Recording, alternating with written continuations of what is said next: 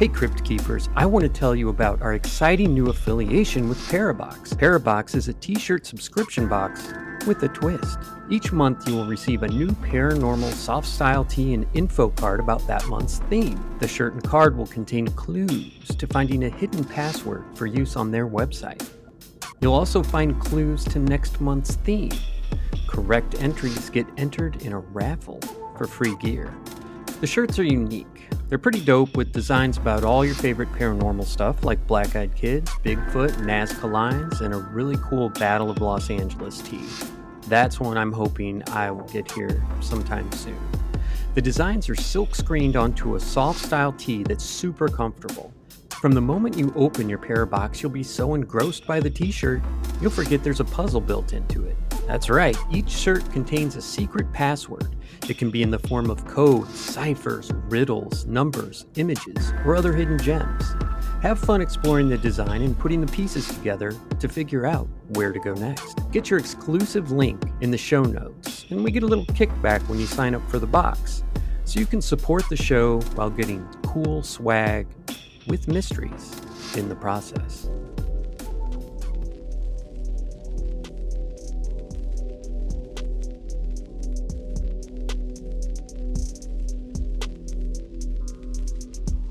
Good evening, Crypt Keepers, and welcome to Cryptique. I'm joined as always by a man among machines and a machine among men.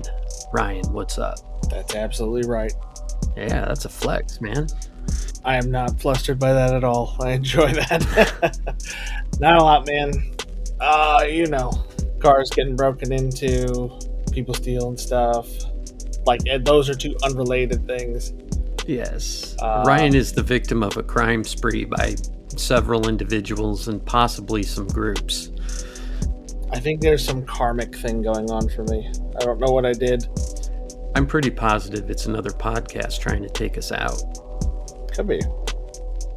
Who would do such a thing? Apparently, they've identified me as the vulnerable half. They're trying to censor you, Ryan. Mm-hmm. Don't let them do it. We're not going to let them do it. Tell them what they need to know. The best way for us to grow is for you to share us. It's the most natural and organic way.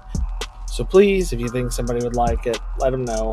You know what? Carry around. Here's what you should do create a tape and carry an old school boombox and blast Cryptique on it and then walk yes. through public areas. I think that is the way to go. That is the way to attract new listeners. Uh, you can always contact us you can let us know what you like, what you don't like, what you want to hear next at cryptiquepodcast at gmail.com.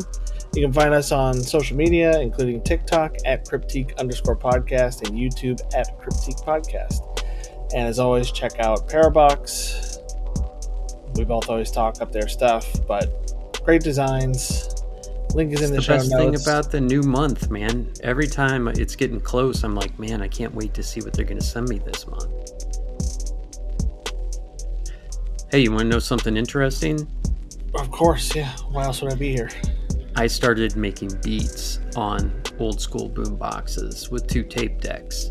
So I would get like the sample I wanted, and then I mm-hmm. would hit play and record, and then pause it, then rewind the sample, play and record, and on and on. So that's how I got started. If anybody cares, but sounds painful. Yeah, it was rough. What on earth are we talking about tonight?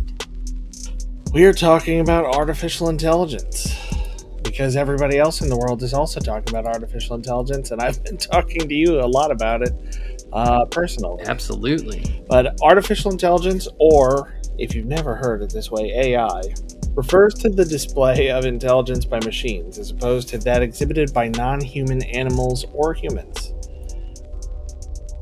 This intelligence involves the perception, synthesis, and inference of information. AI systems are designed to perform tasks such as speech recognition, computer vision, and natural language translation, among others. AI applications can be found in advanced web search engines like Google, uh, recommendation systems like YouTube, Amazon and Netflix, and voice assistants like Siri and Alexa. So we're all using AI pretty much. Yeah and I just had to look over and make sure mine didn't go off. Right. AI is also used in self driving cars, creative tools like ChatGPT and AI art, automated decision making, and competitive strategic game systems such as chess and Go. However, as machines become more capable, tasks once considered as requiring intelligence are often removed from the AI definition, a phenomenon known as the AI effect. The academic discipline of AI was founded in 1956 and has since undergone several cycles of optimism, disappointment, funding loss, referred to as the AI winter, and resurgence. Such is life. Over the years, AI research has explored various approaches, including simulating the brain, modeling human problem solving, formal logic, large knowledge databases, and imitating animal behavior. In the 21st century, machine learning, which is highly mathematical and statistical, has dominated the field, successfully addressing many challenging problems in industry and academia. AI research encompasses various subfields, each focused on specific goals and utilizing particular tools. Traditional AI research objectives include reasoning, knowledge, representation, planning, learning, natural language processing, perception, and object manipulation and movement.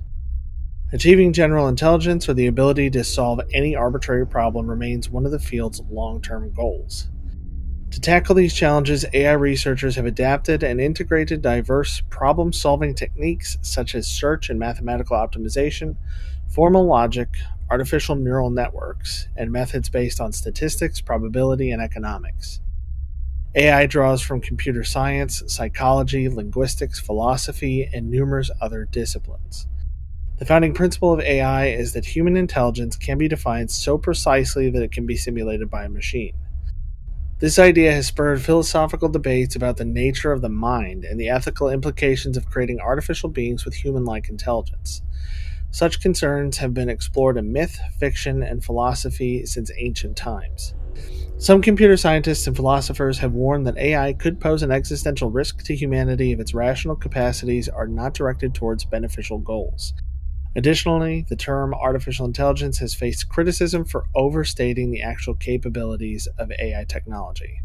What I just said can kind of be broken down to yeah, if you have an AI that like just helps you auto aim in a video game, mm-hmm. it's kind of overstating things to say that it's really artificial intelligence. Yeah. Or if your camera, like I had a Canon camera years ago, that if you had it in this one mode, it would kind of like adjust some of the photo settings after the fact. Mm-hmm. You know, it would just it would kind of like tweak it or mess with it, and it's like it. You could call it AI, but it's a little um, it's a little much. So little people started kind of using the yeah, sure. People started using the term like uh, algorithm for that kind of thing. Yeah. Anyway, we want to get on to history and timeline. Absolutely. All right, the history and timeline. The concept of artificial beings with intelligence has been present in storytelling since antiquity, appearing in works like Mary Shelley's Frankenstein, and has raised ethical concerns similar to those discussed in modern AI ethics. So, when we're talking about this, we want to make sure that the machine or you know whatever you want to call the AI recognizes that its goal is to help us, not to help itself. The study of mechanical or formal reasoning began with philosophers and mathematicians in ancient times. Mathematical logic led to Alan Turing's theory of computation, giving rise to the Church Turing thesis, which posits that digital computers can simulate any process of formal reasoning. Concurrent discoveries in neurobiology, information theory, and cybernetics inspired researchers to explore the possibility of constructing an electronic brain. McCulloch and Pitts' 1943 design for Turing complete, quote, artificial neurons marked the first AI related work. By the 1950s, two visions for achieving machine intelligence had emerged symbolic AI, or GOFAI, I'll just call it GOFI if we get to it again, and the connectionist approach. Symbolic AI aimed to create symbolic representations of the world in reasoning systems closely associated with the heuristic search approach empirical, experimental, investigative, and exploratory. In contrast, the connectionist approach focused on intelligence through learning, with proponents like Frank Rosenblatt seeking to develop algorithms inspired by neural connections. The field of AI research was officially established at a 1956 workshop at Dartmouth College, and its attendees became the founding leaders of AI research. Their work led to astonishing early achievements such as computers learning checkers strategies, solving algebra problems, proving logical theorems, and speaking English. How about that? That would make things so much easier if you really could, you know, at some point just type in or say to the computer, like, I need this fixed, and it just does it. Figure out what needs to be done to fix it and fix it. Right. Yeah, kind of like uh, I've been. I told you I've been watching old Star Trek. Mm-hmm. It's interesting how little they depend on screens in the original Star Trek because displays back then were CRTs and they were huge and heavy and cumbersome and power hungry. Yeah. Uh, I like and that. how much the newer ones do depend on them. Like there are screens everywhere, even in places where nobody's looking. Yeah. The ones from the OG Star Trek are like what you're talking about. You know, Spock will say like, you know, computer, like look up these five people Mhm. and tell me what event in their past they have in common. hmm And then the computer will be like, all right, figuring it out, and then it'll come back later with an answer. hmm Like that's the kind of thing.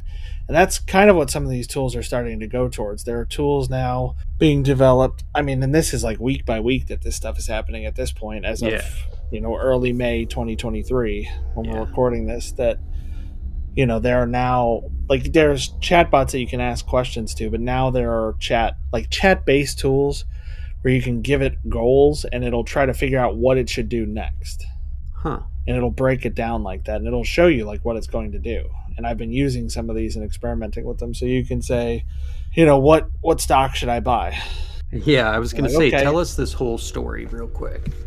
yeah it'll just say something like okay i need to research stocks that have historically performed well i need to check the results that i find against other resources so i don't get you know how, however it puts it because it Mhm. shows its reasoning and its logic you know don't rely too much on a single source Yeah. you know need to you know use like write a but might write a python script or something to kind of like plot a statistically likely sort of trajectory for that stock and then it will make its recommendation And when i tried doing something like that for yeah when i ran that uh, i was running what's called auto gpt on my pc which with in in continuous mode where it can just keep doing its own thing.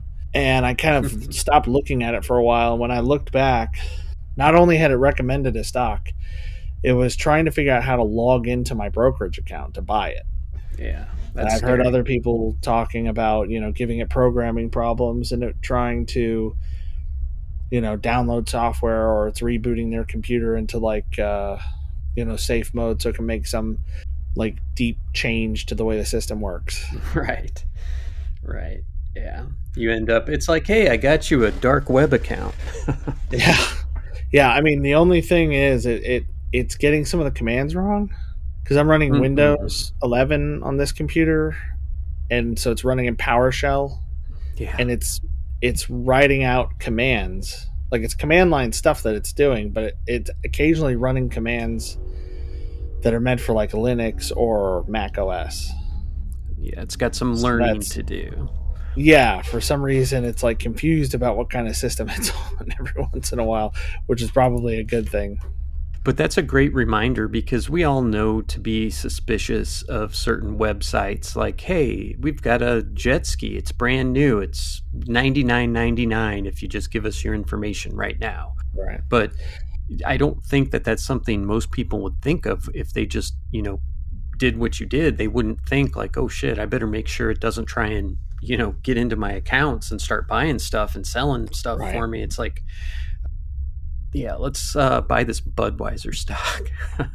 yeah and there's all kinds of uh, warnings when you do that like the people who develop this will recommend that you run it in docker so it's in like a container and it doesn't really have access to your whole system it's kind of in a sandbox hmm and they'll also recommend that you do not even when you start it in continuous mode where it doesn't need your permission to do anything mm-hmm. it recommends right up front like we do not recommend that you run it this way because it will just do stuff well, it's scary stuff. But did you know yeah. that by the mid 1960s, the U.S. Department of Defense heavily funded AI research and laboratories were established worldwide? And wow and on the Star Trek Enterprise, I'm sure. Mm-hmm. During the 60s and 70s, researchers believed that symbolic approaches would eventually create artificial general intelligence, but they underestimated the difficulty of certain tasks. And it's interesting as we go through this, you'll see people that say, within the next 700 years, we might be able to do this. And then you'll hear, you know, people that have credits too that are saying two years and we're screwed. You know what I mean? Like there's just such a huge variance in what people think is going to happen in the timeline. After funding cuts in 1974, AI research was briefly revived in the early 1980s by the commercial success of expert systems. However, AI fell into disrepute again following the collapse of the Lisp machine market in 1987, leading to a second, longer lasting AI winter. Are you familiar with the Lisp machine market? I, I, honestly have never heard of it. I have actually heard of it a little bit. Um, my dad, my dad is 81 mm-hmm. and was involved in this stuff back in the day. Like he was a computer guy, like you know, back in the beginning. Like he, you know, he Pioneer. knew some of the people who were doing pioneering type stuff. Yeah, and he ran the computer systems for like the insurance company that he worked for. He was their VP. Um, so yeah, he knew some of this stuff, and he had written papers about AI back in like the seventies. And yeah, he, Lisp is a specific language that was used for AI. So I'd imagine Lisp machines or, or machines specifically intended to run that kind of software. But yeah, basically, Lisp machines should be computers designed to run Lisp code, which was the language used for AI development. Gotcha. That's kind of the gist of what I was saying.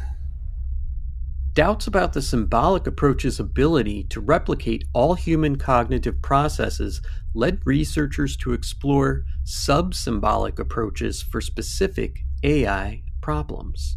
See, I have to change my uh, tone and everything up pretty often to make sure that Ryan doesn't record my uh, cadence and teach a robot to talk like me.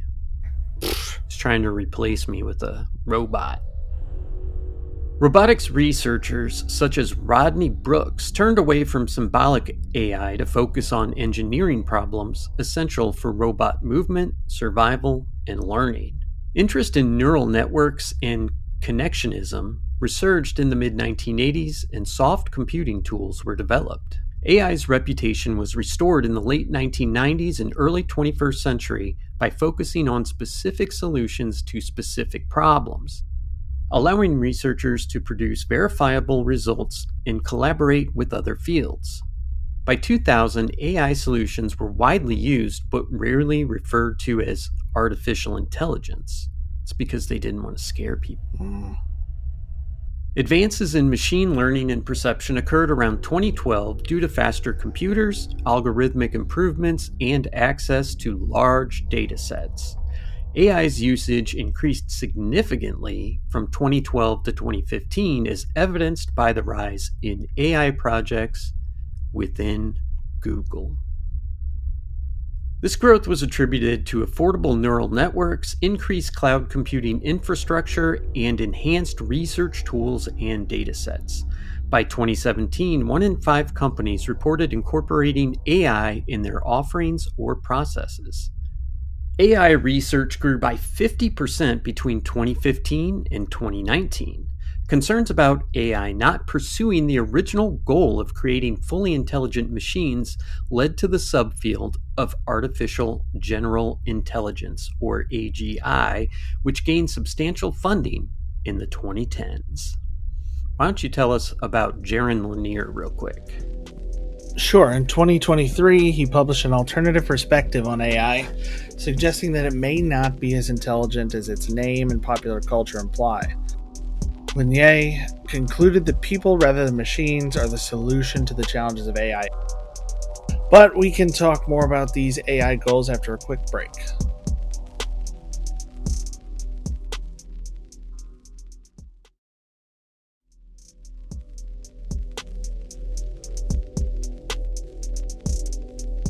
Welcome back, Crypt Keepers. The goals of AI research focus on several key traits and capabilities, which include reasoning and problem solving. Early AI researchers created algorithms to imitate human step by step reasoning for puzzles and logic deduction. However, these algorithms were found to be slow and insufficient for larger problems. Current approaches focus on fast, intuitive judgments. Knowledge representation.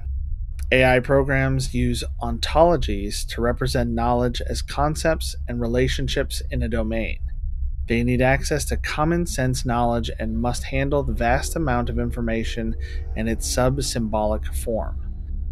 Learning Machine learning involves computer algorithms that improve through experience.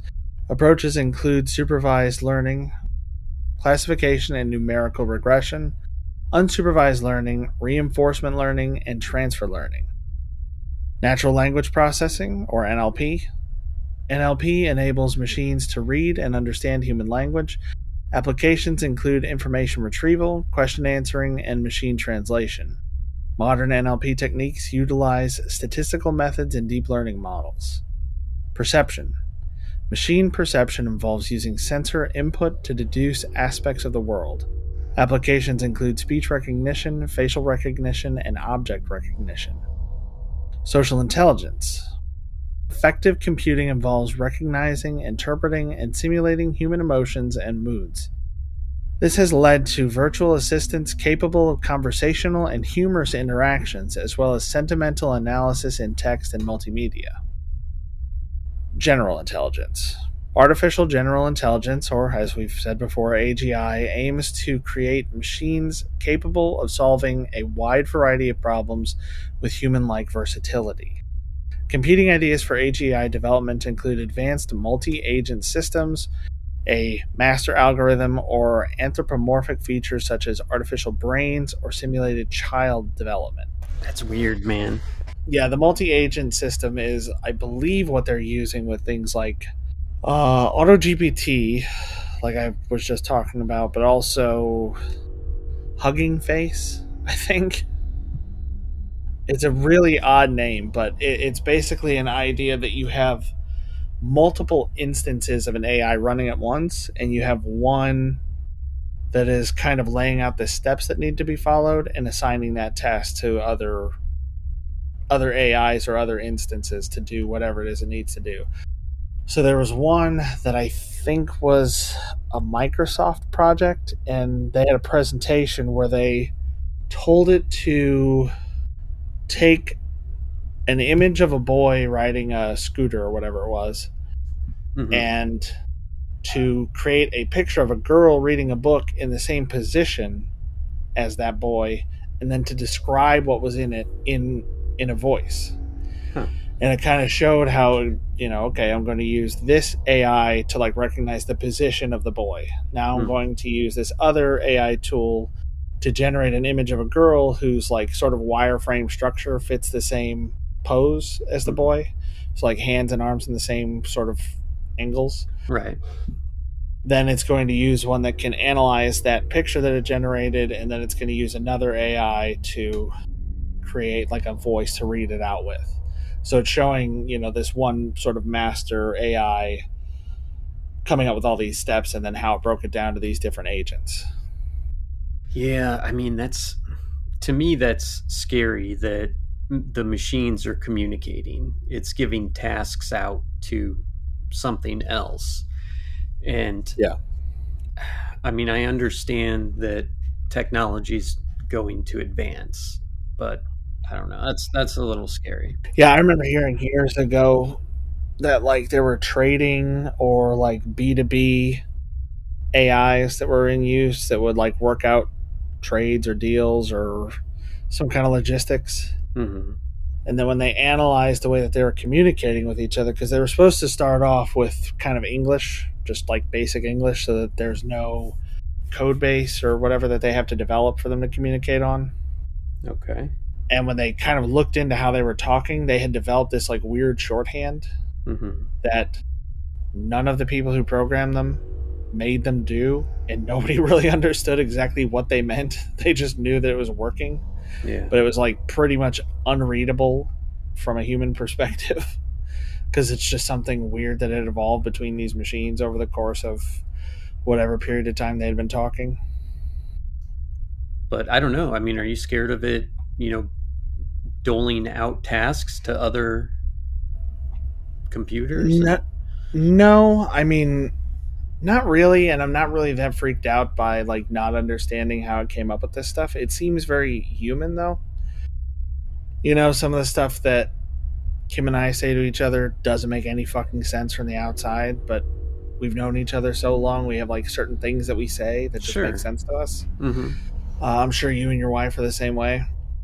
Or like my buddy uh, Marcus that I used to work with. I, I heard him talking to his wife one time and he just said wub at the end and hung up. I was like, Did you just say wub? And he was like, Yeah, we used to say I love you and then love you and then blah blah blah. And it eventually went from like love to wub to wub and now they don't even say anything, they just say wub. Well, And it's like that doesn't make any sense from the outside, but I could see how AIs that communicate probably thousands of times a day yeah. could end up doing something like that because it's just more efficient. But I mean, some of the learning stuff is really cool and really useful because I've been using ChatGPT for like business purposes because Uh-huh. basically I'm treating it like an employee. Like, hey, I need you to help me rewrite this or proofread. Oh, watch out for robot robot rights, man. They're gonna Yeah. you need to be Dude, I'm only paying it like 20 bucks a month. right. That's all I need to pay for this account. And then, you know, whatever else I'm doing with uh, AutoGPT because I need to access that through an API. So, like 40 bucks a month total, maybe. But yeah, I don't know. It's it's been super useful, and I think the key is to figure out how to use it. Either Yeah. we need to find some way to limit it, or just find a way to use it. You know, and I'm I think the big concern is going to be I'm getting probably way ahead of where we're going to go, but how to develop it and deploy it in a responsible way. Yeah. And we will talk about that, but guess who has the answers that you seek about limiting these things? The same people that make them, and they're going to sell you both. Because they're going to start, you know, getting everybody to get AI, eh, you know, as much as possible, and kind of, you know, people will become dependent on it at some point, really. And then they'll be like, "Oh, it got into your bank account." Well, hey, I mean, for you know, twelve hundred dollars a year, we can, you know, have this firewall set up to where it can't do that again, or or something like that. And it's just we're going to get double charged. I just know it, and we're going to have to Mhm. bag our own stuff. All right, All right, do you want to get into AI's tools and techniques? I'm going to try. So, search and optimization. AI can efficiently search and optimize solutions for various problems by using heuristics or rules of thumb that prioritize certain choices. So, it's starting to sound more like it's thinking. Optimization algorithms like random optimization, beam search, and meta heuristics help refine initial guesses evolutionary computation, swarm intelligence algorithms, and other search methodologies are also employed in AI. Yeah, and there's way too much for us to explore here, so these are all terms that you guys can search on your own. When we're talking about heuristics, we're usually talking about, you know, coming up with a workable solution in a reasonable amount of time. And it's something that I've seen is, you know, the AI, like especially with Auto GPT, where you can see its reasoning, you can Mhm. see its critique of its own work. It'll just that's try stuff. Yeah, it, it's cool that you can see what it's thinking and why it's doing what it's doing. There's even a mode where it'll say out loud what it's doing and why. Hmm. But sometimes it'll just try stuff. It'll just be like, "Yeah, this didn't work. Let me do it again."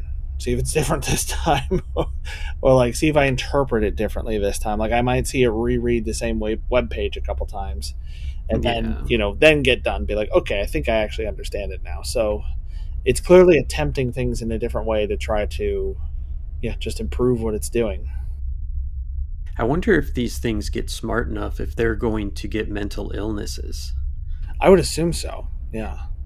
I mean, like the like if you have, you know, some AI like you're saying working for you, and it keeps doing the same thing over and over, expecting a different result, and you get a crazy AI, that would suck.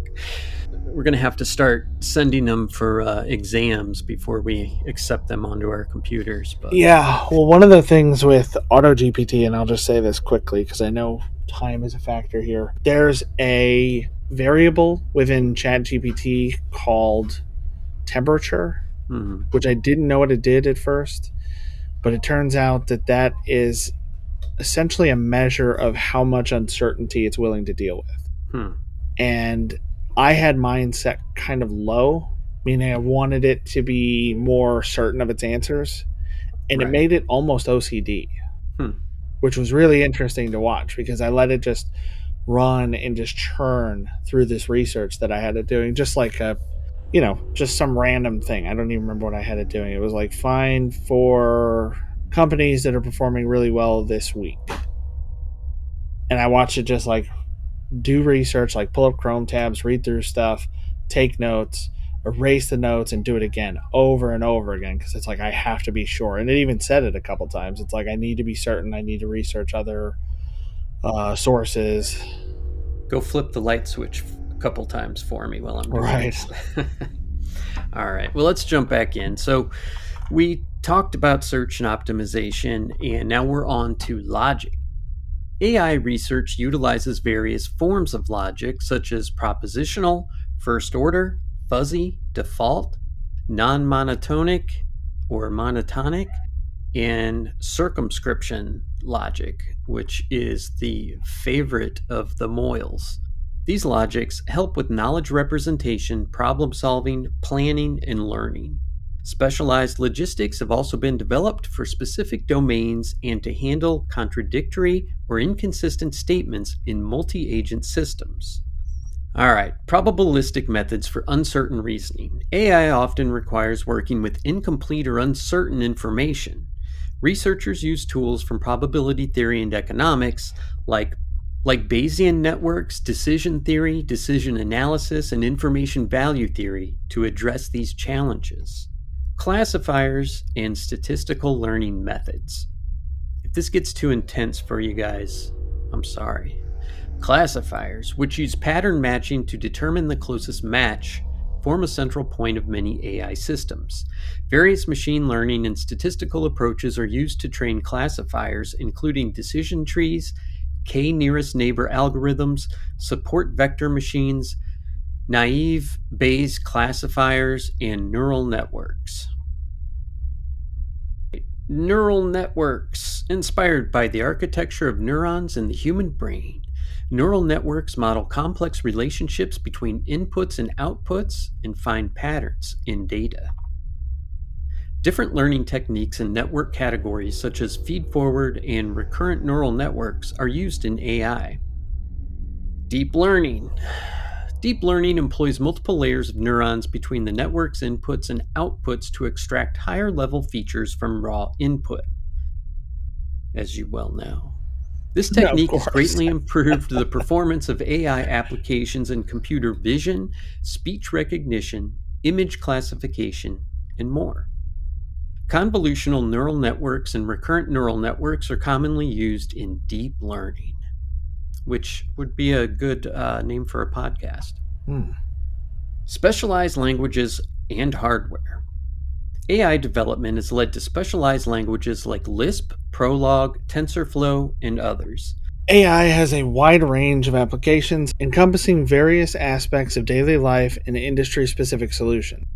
Some of the most common applications include search engines like Google, recommendation systems like Netflix, YouTube, and Amazon, virtual assistants like we talked about before, uh, She Who Shall Not Be Named, which lives in a little sphere on my shelf over here. and autonomous vehicles, automatic language translation, facial recognition, image labeling, spam filtering, and chatbots. AI has also shown exceptional performance in game playing, including chess, Go, and poker. DeepMind's generalized AI has demonstrated the ability to learn various Atari games, and natural language processing systems like GPT 3 and now more recently GPT 4 have achieved human level performance on certain benchmarks. Yeah, like I've, I've talked about using it almost like an employee. I'm working on a new lease for a commercial space, and I actually fed section by section the lease into this thing so that I could save that chat instance and go back to it and ask it questions, which I you know have done.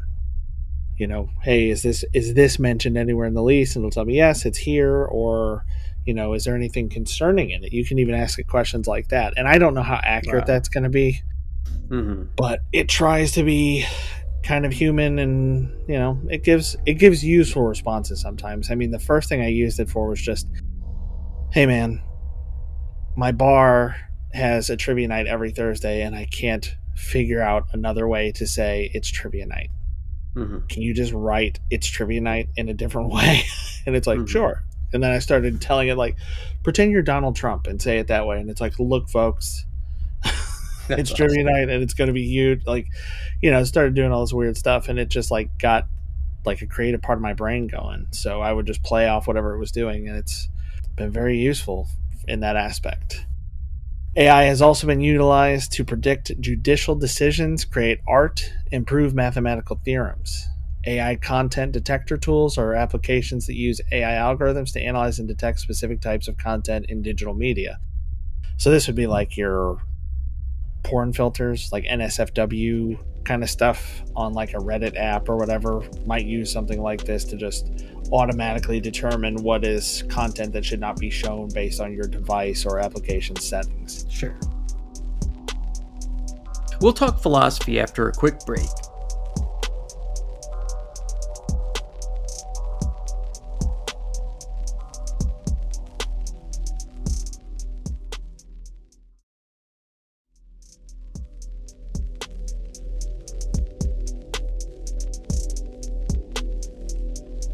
Welcome back, Crypt Keepers.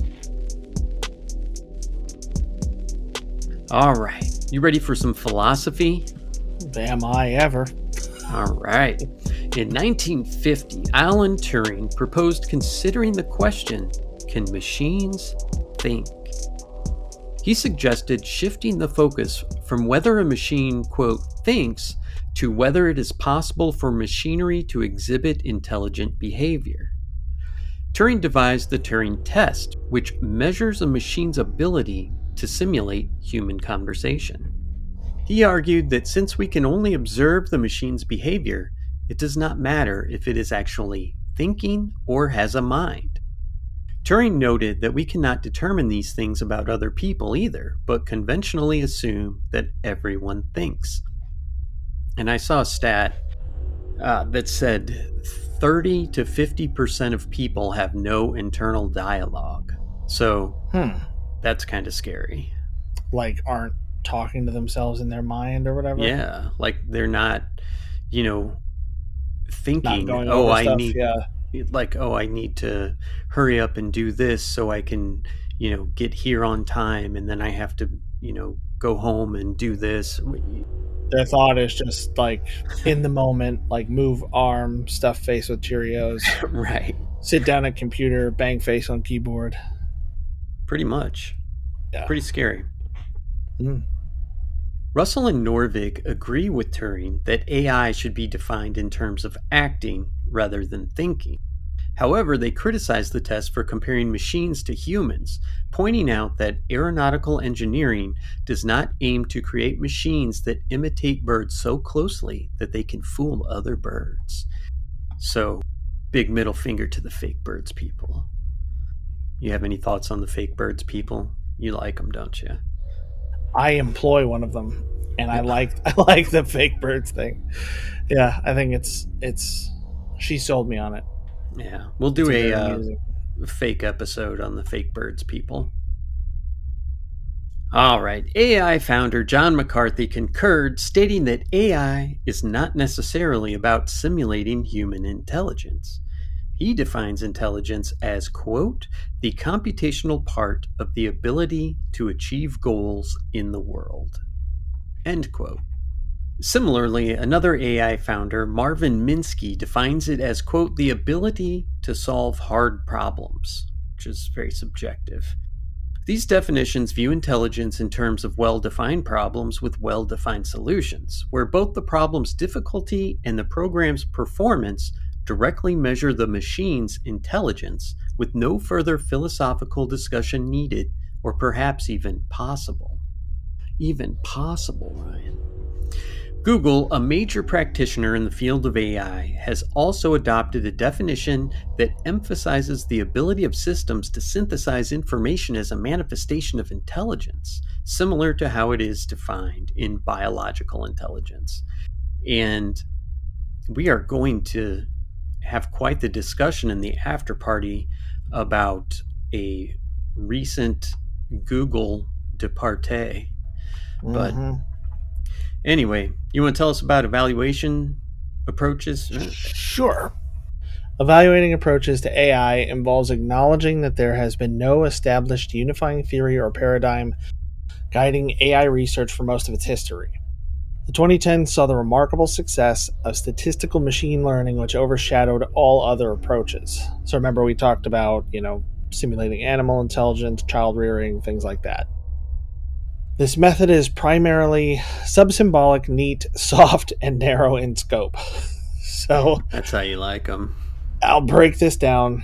Subsymbolic means that the system learns patterns and relationships directly from the data without having to set up symbols or rules. Neat implies the method is organized, efficient, and elegant in its implementation. Soft suggests that the approach deals with uncertainty and probabilistic reasoning rather than relying on strict rules and deterministic outcomes. So it allows, you know, flexibility. And narrow in scope, indicating that the method is specialized and focused on specific tasks and domains rather than not just being uh, AGI, if that makes any sense. However, critics argue that questions related to broader and more diverse approaches to AI may need to be revisited by future generations of AI researchers. This could lead to the exploration of new paradigms and theories, ensuring the development of AI technologies that are more robust, flexible, and capable of addressing a wider range of problems and applications. So, on to symbolic AI and its limits. Symbolic AI, also known as GOFAI, which you mentioned earlier, but I don't think we defined, stands for Good Old Fashioned Artificial Intelligence. aimed to Good simulate high level consciousness. you said aimed. What? Aimed? Aimed. Aimed. Yeah, that's all right. It was good old fashioned coming out. Yeah. aimed to simulate high level consciousness reasoning that people use when solving puzzles, expressing legal reasoning, and performing mathematical tasks. So this was, you know, we talked about sub-symbolic before, you know, where this would use explicitly represented symbols or rules. This approach was highly successful in intelligent tasks such as algebra or IQ test. In the 60s, researchers proposed the physical symbol systems hypothesis, stating that a physical symbol system has the necessary and sufficient means of general intelligent action. However, the symbolic approach encountered limitations in tasks that humans can easily solve, such as learning, object recognition, and common sense reasoning. Moravec's paradox highlights the discovery that high level intelligent tasks were easy for AI, while low level instinctive tasks proved extremely difficult. That's that's pretty cool. Yeah. Philosopher Hubert Dreyfus argued since the 60s that human expertise relies on unconscious instinct rather than conscious symbol manipulation and on having a feel for a situation instead of explicit symbolic knowledge. Although his arguments were initially ridiculed and ignored, AI research eventually came to agree with his perspective. The issue remains unresolved, though. Subsymbolic reasoning can make many of the same inscrutable mistakes that human intuition does. Critics, including Noam Chomsky, argue that continued research into symbolic AI is necessary to achieve general intelligence. One reason for this is that subsymbolic AI moves away from explainable AI, making it challenging or impossible to understand why a modern statistical AI program made a specific decision. So I've seen, I mean, there are always these sensationalized news reports like Google engineers say that, you know, their AI learned to do this and they have no idea how. You know, you've probably seen stuff like that, read stuff like that before. Yeah, and and I've seen presentations like TED Talks and I've read articles where they've interviewed some of these engineers and they've talked about that. Like once they build up this machine learning to a certain point, they kind of lose track of what it's doing. Yeah. Because and, it's not it's not following these hard rules that are set up in its coding. The emerging field of neurosymbolic artificial intelligence seeks to bridge the gap between these two approaches, potentially offering a more comprehensive solution to overcome the limitations of each individual method.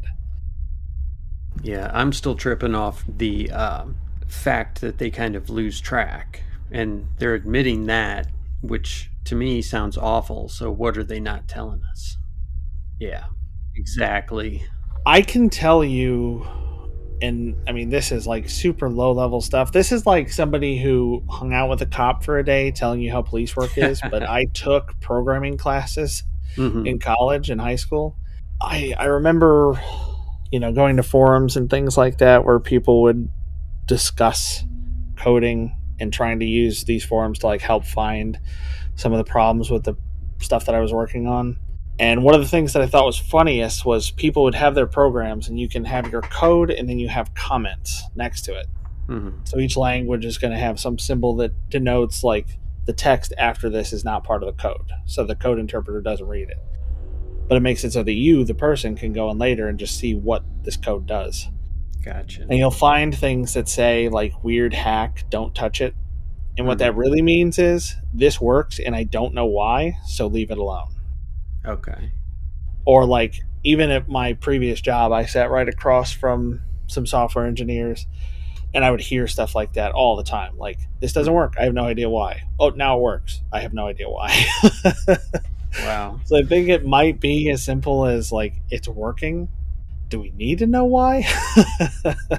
yeah, I mean that seems to be the general consensus is that yeah, it doesn't matter if we call it intelligence or not. It doesn't, you know, it just matters that problems are being solved. And things are becoming easier for people. And there's a lot of you know wonderful things that you can get from ai but as we've seen throughout history mankind tries to make a weapon out of everything. Everything. Mm, yeah true. Not not calling out any particular government anything like that. I'm just saying mankind in general tries to make a weapon out of everything it can find all right, we'll talk about narrow versus general AI after a quick break.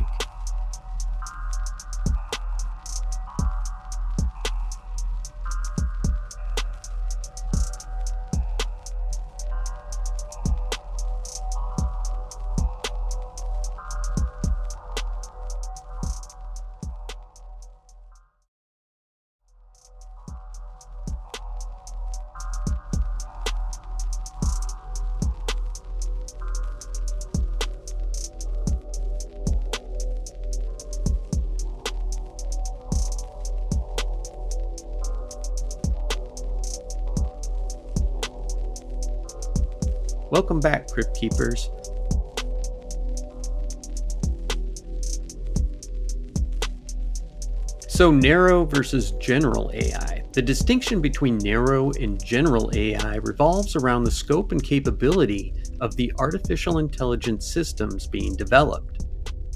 AI researchers are divided on whether to focus on creating systems that can perform a wide range of tasks which would be general AI, or on solving specific problems with tailored solutions, or narrow AI. Narrow AI, also known as weak AI, refers to systems that are designed to accomplish specific tasks or solve particular problems. These systems are typically very good at performing their designated functions but lack the ability to generalize their knowledge or skills to other tasks. So they're not really growing. It sounds like they're not really learning either. Examples of narrow AI include image recognition systems, speech recognition software, and recommendation algorithms, which really suck because, like, I get the dumbest suggestions on like Netflix and stuff. They're like based on, you know, all the true crime and paranormal and sports you watch, you should check out Gilmore Girls. It's ridiculous. General AI, also known as strong AI or artificial general intelligence, refers to a hypothetical AI system that would possess the ability to understand, learn, and adapt to a wide range of tasks, much like human intelligence. This type of AI would be capable of transferring knowledge from one domain to another and solving complex problems that require reasoning, learning, and decision making. The pursuit of general AI has proven to be difficult, both in defining what it entails and in measuring progress towards it. As a result, modern AI research has seen more verifiable successes by focusing on specific problems with specific solutions. However, the experimental subfield of artificial general intelligence continues to study and explore the development of AI systems with broader capabilities and the potential to achieve human like intelligence. Bam! You want to tell us about machine consciousness, sentience, and mind? I do. The question of whether a machine can possess a mind, consciousness, and mental states in the same way as humans do is an ongoing debate in the realm of philosophy of mind. This issue focuses on the internal experiences of the machine as opposed to its external behavior, so kind of the opposite of Turing. Within the field of AI research, this question is often considered irrelevant, as it does not directly impact the objectives and progress of AI development. AI researchers Stuart Russell and Peter Norvig have observed that the majority of AI researchers are not overly concerned with the philosophical aspect of AI. As long as an AI program functions effectively, the distinction between simulating intelligence and possessing real intelligence is not a primary concern for many researchers. Nonetheless, the question of machine consciousness, sentience, and the possibility of AI possessing a mind has become a central topic within the philosophy of mind. It also serves as a common theme in artificial intelligence in fiction, where the exploration of machine consciousness and its implications often drives the narrative. The debate surrounding the potential for machine consciousness continues to fuel discussions among philosophers, researchers, and the public at large as AI technology continues to advance and integrate into our daily lives. All right, let's get through consciousness real quick. David Chalmers, a prominent philosopher, identified two distinct problems in understanding the mind, which he referred to as the hard and easy problems of consciousness. The easy problem involves understanding how the brain processes signals, creates plans, and controls behavior. This aspect of consciousness can be studied and explained using scientific and computational approaches making it relatively more straightforward to address. In contrast, the hard problem of consciousness revolves around explaining subjective experience or why certain processes and thoughts should feel like anything at all. While human information processing can be explained through objective scientific means, the subjective experience of consciousness remains elusive and challenging to comprehend. For instance, consider a colorblind person who has learned to identify which objects in their field of view are red. It's easy to imagine that they can recognize and label red objects accurately. However, understanding what red actually looks like to someone who can perceive it, or what would be required for the colorblind person to gain that understanding, is a much more difficult question to answer. This exemplifies the complexity and challenges associated with addressing the hard problem of consciousness. Computationalism is a position in the philosophy of mind asserting that the human mind functions as an information processing system and thinking is a form of computing. According to computationalism, the relationship between the mind and body is akin to the relationship between software and hardware, potentially providing a solution to the mind body problem. This philosophical stance was inspired by the work of AI researchers and cognitive scientists in the 60s and initially proposed by philosophers Jerry Fodor and Hilary Putnam. Philosopher John Searle referred to this viewpoint as strong AI, stating that the appropriately programmed computer with the right inputs and outputs would thereby have a mind in the same sense human beings have minds. Searle challenges this assertion with his Chinese room argument, an attempt to demonstrate that even if a machine perfectly simulates human behavior, it does not necessarily imply that the machine possesses a mind. The Chinese room argument contends that there is a distinction between the mere appearance of understanding and true understanding or consciousness, highlighting the complexity of the debate around artificial intelligence and consciousness. And we will talk about robot rights. If a machine possesses a mind and subjective experience, it might also have sentience or the capability to feel. In such a case, the machine could potentially experience suffering, which would warrant the consideration of certain rights for it. The concept of robot rights would fall on a spectrum situated between animal rights and human rights. It's kind of sad. I mean, I understand that we have to eat animals, and we hope that, you know, there's not much suffering when they're butchered or whatever. But mm-hmm. would robot rights really outweigh animal rights? I mean, that would be really weird and kind of strange and dark, I think. I mean, we say a robot, but an AI, you know, would have feelings or whatever that it would be put above animal rights. And animal rights are insane. I mean, dogs are considered your property. So, if, you know, if you kill somebody's dog, you really like you don't even really get in trouble unless you're like you know firing off rounds in a neighborhood or something like that. Yeah, you go to like small claims court probably. Right. Yeah. It's it's sad, but I don't know. And then we also run into the problem if these things, you know, have all this capability and they basically have instant access to just about anything on the internet, they're going to be writing laws. You know what I mean? Like they're mm. going to be pursuing litigation to sure. fight for their rights. Yeah, and influencing people if they're able to, if the you know through algorithms or whatever, you know, if you're somebody important in lawmaking and you log into YouTube or Facebook, you might see posts that would sway you one way or the other. Absolutely. I think they would do it. I mean, I agree. Like animal rights are kind of abysmal, but mm-hmm. to my mind, what they're probably talking about is an AI that comes close to human intelligence and experience, if not being gotcha. kind of equivalent to it. That you know, the robot or the robot, the AI, whatever it is, is self aware in a way that we think animals aren't.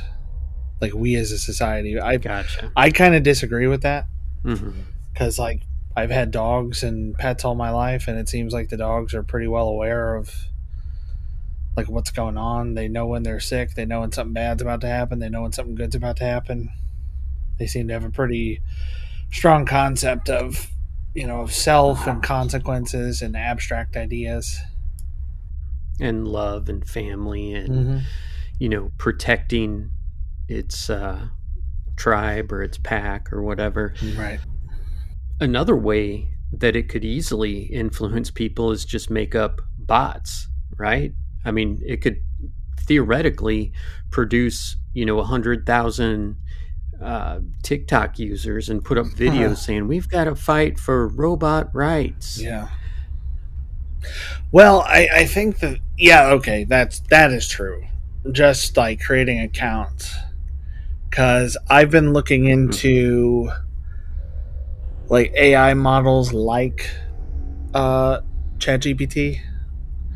There's one called mm-hmm. MPT7B very catchy name by a group called Mosaic. Oh yeah, and it's an open source.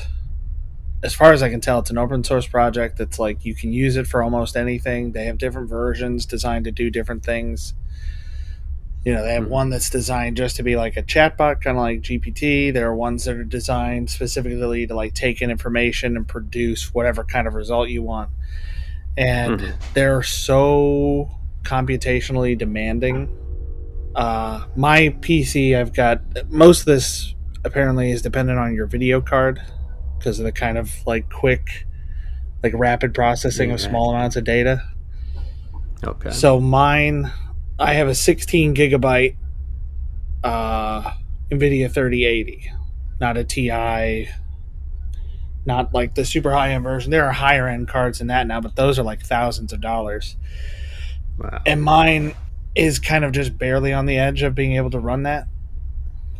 And there Mhm. are people with, you know, cards that cost a thousand dollars more than mine, or multiple cards who are saying like they can run this stuff, but it's really, really slow. Wow. So one of the things right now is just there's not that much hardware that this stuff could run on right now. I mean, just just the limits of our technology at the moment. Yeah. And there's every reason to believe that it's going to advance quickly and continue to advance more quickly, if that makes sense. And yeah, we could be walking around with these uh, AIs, you know, the size of a cell phone one day. Yeah, I mean, I think I only watched part of the movie Her. I don't know if you've seen that. It's where No, Joaquin I Phoenix falls in love with an AI on his phone. Oh, yeah. Essentially. I haven't seen it, but um, yeah, it's. give I us the movie Hal review. I, I've like I said, I've only seen part of it, but it seems like something like this could happen. You know, that particular AI has agency, self awareness. There's a point where like they can't be physical, so the AI hires like a prostitute to come. Mm. and she's like, "No, just put in like the earbud and talk to me, and like let the chick do her thing." And he's like, "No, it this- wasn't Rosie from the Jetsons. No, no." she came out with her pincer. She's like, "Come here, boy." Oh, But yeah, I mean, something like that could happen someday if you have a localized version that's running on your machine, and it, you know, it's not.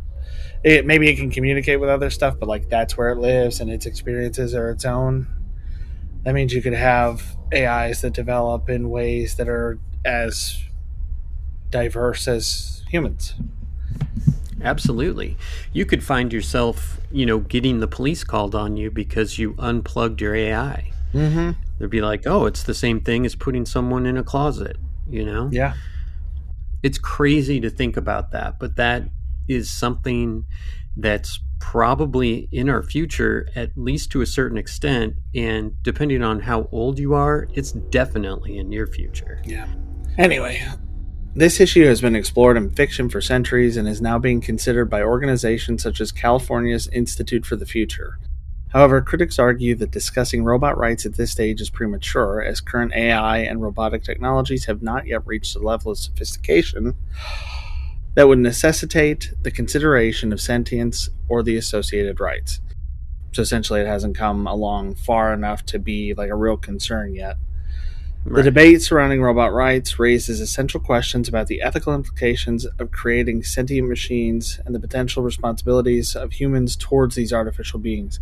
And again, I think it's, I, I mentioned it before, I believe, that if you're writing something and you're using a tool like, you know, Bard from Google or ChatGPT from OpenAI, Mhm. who does the work belong to?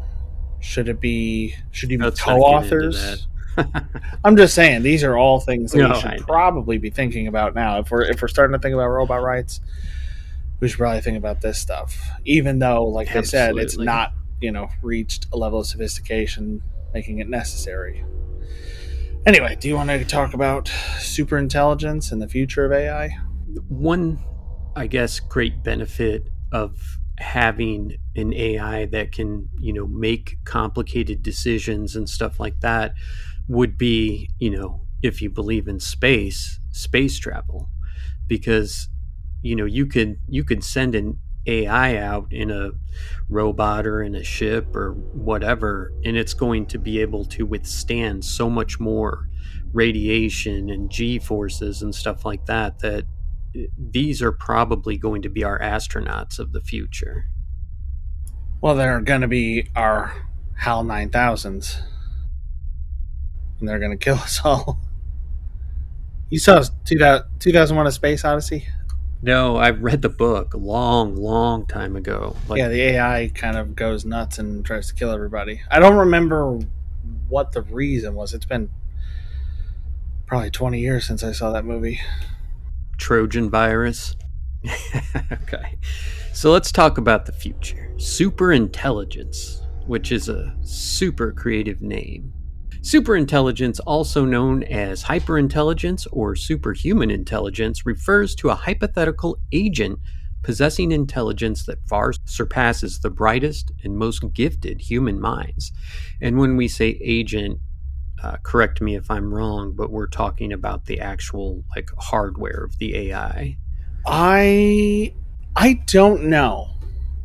I I think we would be talking about the program itself. Okay. And I say that because when I watch AutoGPT run and it's doing its thing, it's talking about, well, I'm going to create an agent and task it with this. So it's seems to be creating like sub processes that are other AIs doing other things. So I think this might mean like a single instance of an AI. Okay. That may you know possibly independent of its hardware. Wow, that's going to be an issue too. Man, you got to upload your program into a new model robot, you know, the Rosie 2025. Right, basically um what is it? Bicentennial Man, the Rob Williams movie. It's a movie about like a robot helper, like robot butler basically, Mhm. that stays with this family and just keeps getting upgraded and upgraded to the point that he basically becomes human and finally like dies a natural death. Nice. But it's over the course of like 200 years. I think that's why they, I think I think it's 200 years and I think it's bicentennial man. so it's something like that. Because it could just be Centennial Man, and then the 200 years doesn't make any sense. But yeah, it's something like that. Like the AI keeps getting you know put into a more and more upgraded body, and and, then uh, it eventually dies. yeah, then it eventually like goes all the way to where it's you know it's evolved so much it's basically human and it's in a human body, and then it then it bites it. All right. The term can also denote the form or degree of intelligence exhibited by such an agent. If artificial general intelligence research yields software with advanced intelligence, it might be capable of reprogramming and improving itself. That's kind of scary too. I mean, but you know, if they the more human they become, the less likely they are to want to improve themselves. So this improved software would be even better at enhancing itself, resulting in recursive self improvement. Consequently, its intelligence would increase exponentially in an intelligence explosion, potentially surpassing humans by a significant margin. Science fiction writer Vernor Vinge dubbed this scenario singularity.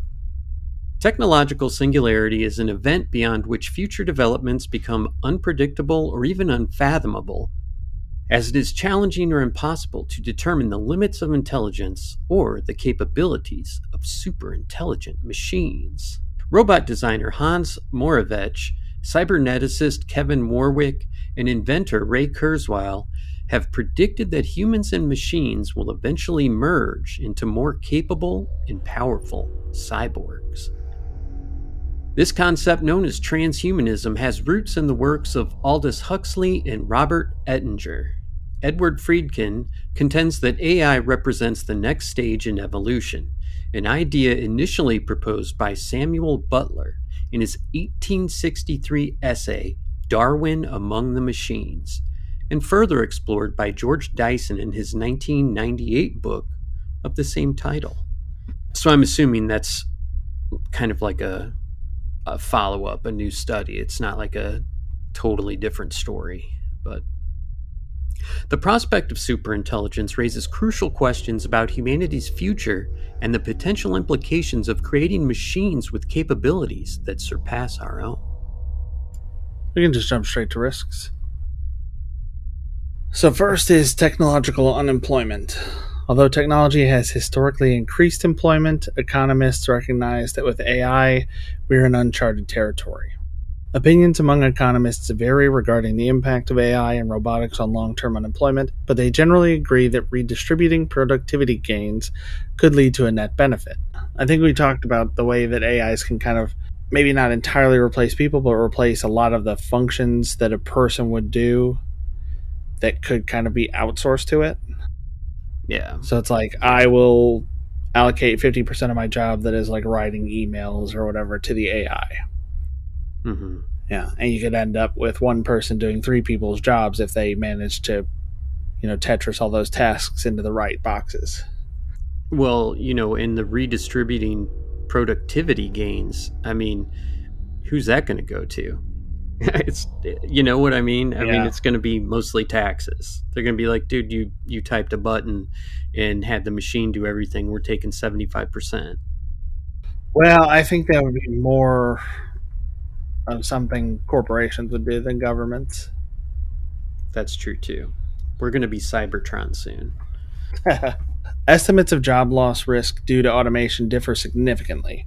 For example, Michael Osborne and Carl Benedikt Frey estimate that 47% of U.S. jobs are at high risk, while an OECD report classifies only 9% as high risk. The concern that AI might affect white collar jobs as steam power did to blue collar jobs during the Industrial Revolution is worth taking seriously. Jobs at extreme risk include paralegals and fast food cooks, while demand may increase for care related professions. Probably worth repeating now that we're talking about it as a risk and listing them out.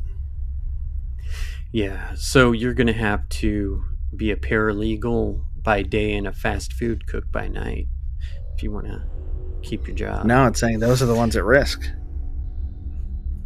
Yeah, I, I actually see the paralegal one because it would be easy just to say find a case that where this specific circumstance has led to this specific outcome and it'll take it 10 seconds right right and it's really easy for it to read through documents and find issues problems loopholes whatever.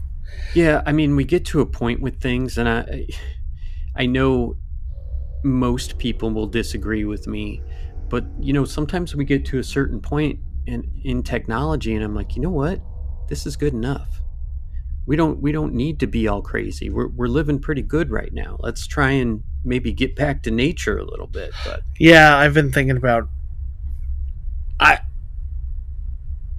kind of related to what you're saying i was watching this video earlier uh, i just had youtube on autoplay while i was doing other stuff and this video came up from this guy who was talking about his mental health and basically problems that he mm-hmm. has with stress and things like that at work. He's like, I'm just one of those people like that stress follows me, you know? Mm-hmm. And he was saying that he's been hospitalized four times. He didn't say exactly why, but he said it was mental health reasons. Uh-huh. he was like, you know, you go in, you turn over this, they take like your shoelaces, your phone, your wallet, whatever else. Uh, uh they have you do these exercises, whatever you come out doing okay, they give you all your stuff back, and like that's when the stress starts to build again. And he was talking about feeling that kind of coming on again. He was like, what, mm. what do I do? Like, how can I head this off mm. myself? And then he said he was just thinking about it, and he was like, what do they do every time? They take my phone yeah. away.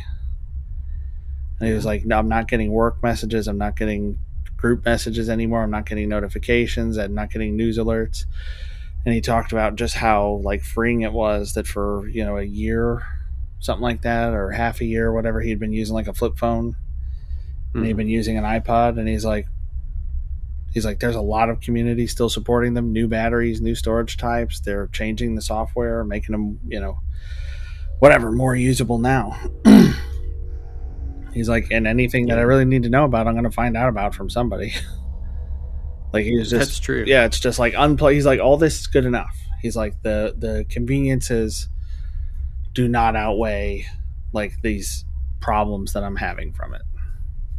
Yeah. So yeah, some people and, are I think starting to recognize like, okay, there's enough tech in my life. I'm okay. I don't need to go further than this. And you know, with the podcast and everything, I have to be in front of screens so much, but I can get rid of my shoelaces. Try that.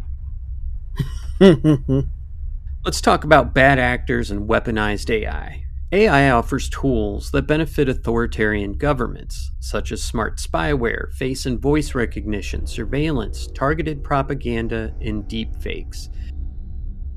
Just understand when we say authoritarian government, it's written out basically trying to kind of say, well, China uses this and Russia uses, we use it too.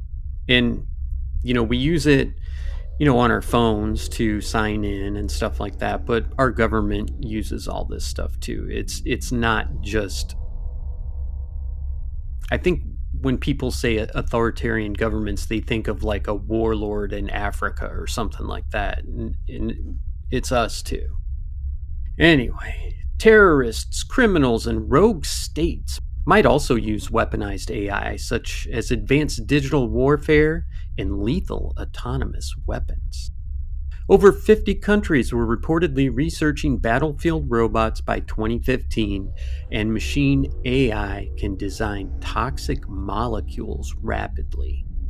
That's scary. If somebody could, you know, go to a grocery store, a Home Depot, you know, some places like that, and they have a suitcase, and then they can get these ingredients and put them together and make you know some kind of gas or you know poison right there on the scene. So i would hope that we would be ahead of that and you know kind of putting up some sort of firewall that would stop that but anyway. Tell us about algorithmic bias AI programs can develop bias from real world data, often unintentionally introduced by the way training data is selected or from correlations. This can lead to unfair outcomes, such as in the case of the COMPAS program. That's an acronym which overestimates recidivism for black defendants compared to white defendants.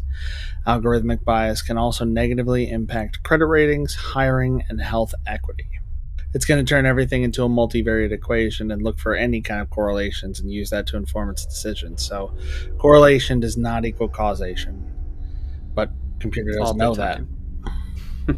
yeah. Super intelligent AI could potentially surpass human control, posing a risk to humanity. If an AI's goals don't align with human values, it may harm humanity to acquire resources or protect itself. Experts and industry insiders have mixed opinions on the risks associated with superhumanly capable AI. Some, like Stephen Hawking, Bill Gates, and Elon Musk, express serious concerns, while others, like Rodney Brooks, believe malevolent AI is centuries away. I guess that's uh, reassuring. Yeah, hopefully. so he's like, it is coming. Problem. Well, you know, we've been talking a lot about timelines and the uh, past couple episodes, and you know we see some people that say it's 200 years, and then we hear some that say it's a decade. So mm-hmm. I don't know. You kind of have to take it with a grain of salt. Tell us about ethical machines. Friendly AI refers to machines designed from the outset to minimize risks and make choices to benefit humans. It should be all of them. Yudkowsky, who we've talked about before, who coined the term, argues that developing friendly AI should be a higher research priority as it may require significant investment and must be completed before AI becomes an existential risk. Machines with intelligence have the potential to use their intelligence to make ethical decisions. The field of machine ethics provides machines with ethical principles and procedures for resolving ethical dilemmas also known as machine morality, computational ethics, or computational morality. Machine ethics focuses on imbuing AI with ethical reasoning capabilities. Alternative approaches include Wendell Wallach's artificial moral agents and Stuart J. Russell's three principles for developing provably beneficial machines. That's uh, it's quite a title. These efforts aim to ensure that AI systems operate ethically and responsibly, prioritizing human well being and safety. That should be not a priority, it should be a requirement for everybody who's developing this stuff that that needs to go in first. All right, I'll talk about regulation. The regulation of AI involves the development of public sector policies and laws to promote and regulate AI making it closely related to the broader regulation of algorithms. The regulatory and policy landscape for AI is an emerging issue in jurisdictions worldwide. Between 2016 and 2020, over 30 countries adopted dedicated strategies for AI. Most EU member states, as well as Canada, China, India, Japan, the Russian Federation, Saudi Arabia, United Arab Emirates, US, and Vietnam, have released national AI strategies. Other countries, including Bangladesh, Malaysia, and Tunisia, are in the process of developing their own AI strategies. The Global Partnership on AI was launched in June 2020 emphasizing the need for AI to be developed in accordance with human rights and democratic values in order to ensure public confidence and trust in the technology.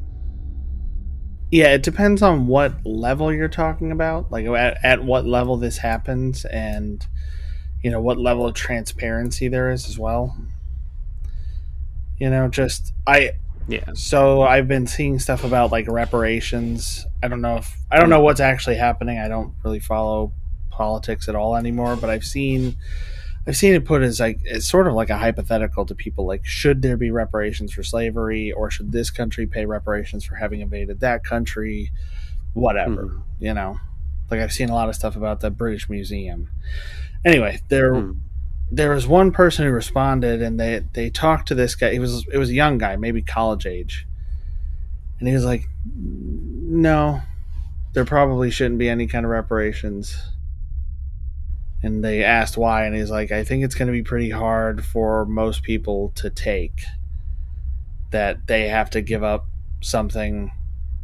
Like they who never did anything wrong have to give up something to help somebody else who never had that wrong thing done to them Right. you know what i mean like it, it doesn't Oh, even ma- absolutely. like it doesn't even matter if it's a small amount of money like there are behavioral tests that i've seen and maybe there are new ones that demonstrate that people are better but like people would rather like do something that is worse for them than do something that is good for somebody else that the other person like didn't that they don't feel that other person earned you know there are there are questionnaires and studies where they've said like if you won a million dollars and you had to share it with if you had to give half of it to somebody you don't like would you still do it like would you take it? Mhm. versus would you take some like far lesser amount? Mhm. or what if it was a stranger? what if it was that?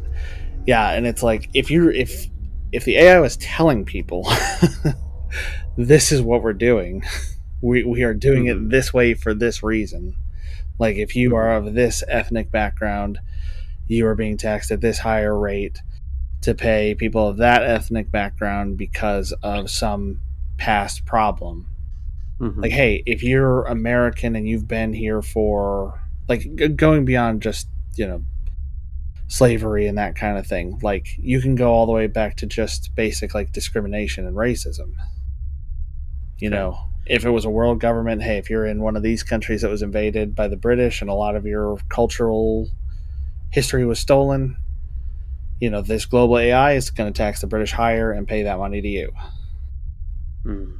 whether that's Yeah. fair or not, or if you're an American and your family's been here since the 1700s, you're going to pay higher taxes, and some of that might end up going to like uh, the family, the descendants of like an Irish immigrant who was discriminated against. Like there are so many ways to do it, and it's so complicated, and I think everybody would find problems with it. Yeah. It there's and there are so many ways the AI could de- decide to do it. I'm getting way into the weeds on this, but it's along the same lines. If you wanted to cut it and just use this, you could say that the ways an AI might decide to redistribute wealth is kind of similar to the way an AI might decide to the way an AI decided to hire somebody or what a recidivism risk might be based on what we were talking about earlier. Like Mhm. all it knows is it's finding correlations and it may not care even to look into you know whether or not it's really the cause of something Yeah. so you may think Yeah. yeah, somebody who's a firefighter or a teacher or whatever or uh, an ambulance driver should probably make more money than they do and that's cool and maybe it'll think of that or maybe it'll think of something else Yeah. like something that you wouldn't have thought of and that might bother you okay, you talked me out of it. No more AI. No, I mean, I think if it came up with a good way of doing it, because here, here's another side of it. I used a service that was basically, it wasn't an AI exactly, but it was uh, some kind of statistical program for my employees' tips. hmm That way, you know, one bartender one doesn't have to try to follow the same people around and make sure to get their orders, so that if they leave a tip on their tab at the end of the night, they get it all, or not, or they have to figure out how to split it. This thing at the end of the pay period would go through and do some series of calculations to figure out like who was there when the order went in, who took it, you know mm-hmm. how much it was like the, the duration of the tab being open all these things to like figure out a fair way to split it Yeah. and at first nobody trusted it and then after the first like two paychecks they're like no this looks right yeah. because they were asking like well how much was taken out and it's like oh well this week actually it added like another $200 to your check but it took out Mhm. like $20 from everybody else's for whatever reason you know everybody was cool with not exactly understanding how it was doing it but they felt like it was fair In November 2021, Jaboy, Henry Kissinger, Eric Schmidt, and Daniel Huttenlocher published a joint statement calling for a government commission to regulate AI. This call to action highlights the growing global interest in establishing a comprehensive framework to manage the development and deployment of AI technologies responsibly. All right, we'll be right back to wrap it up.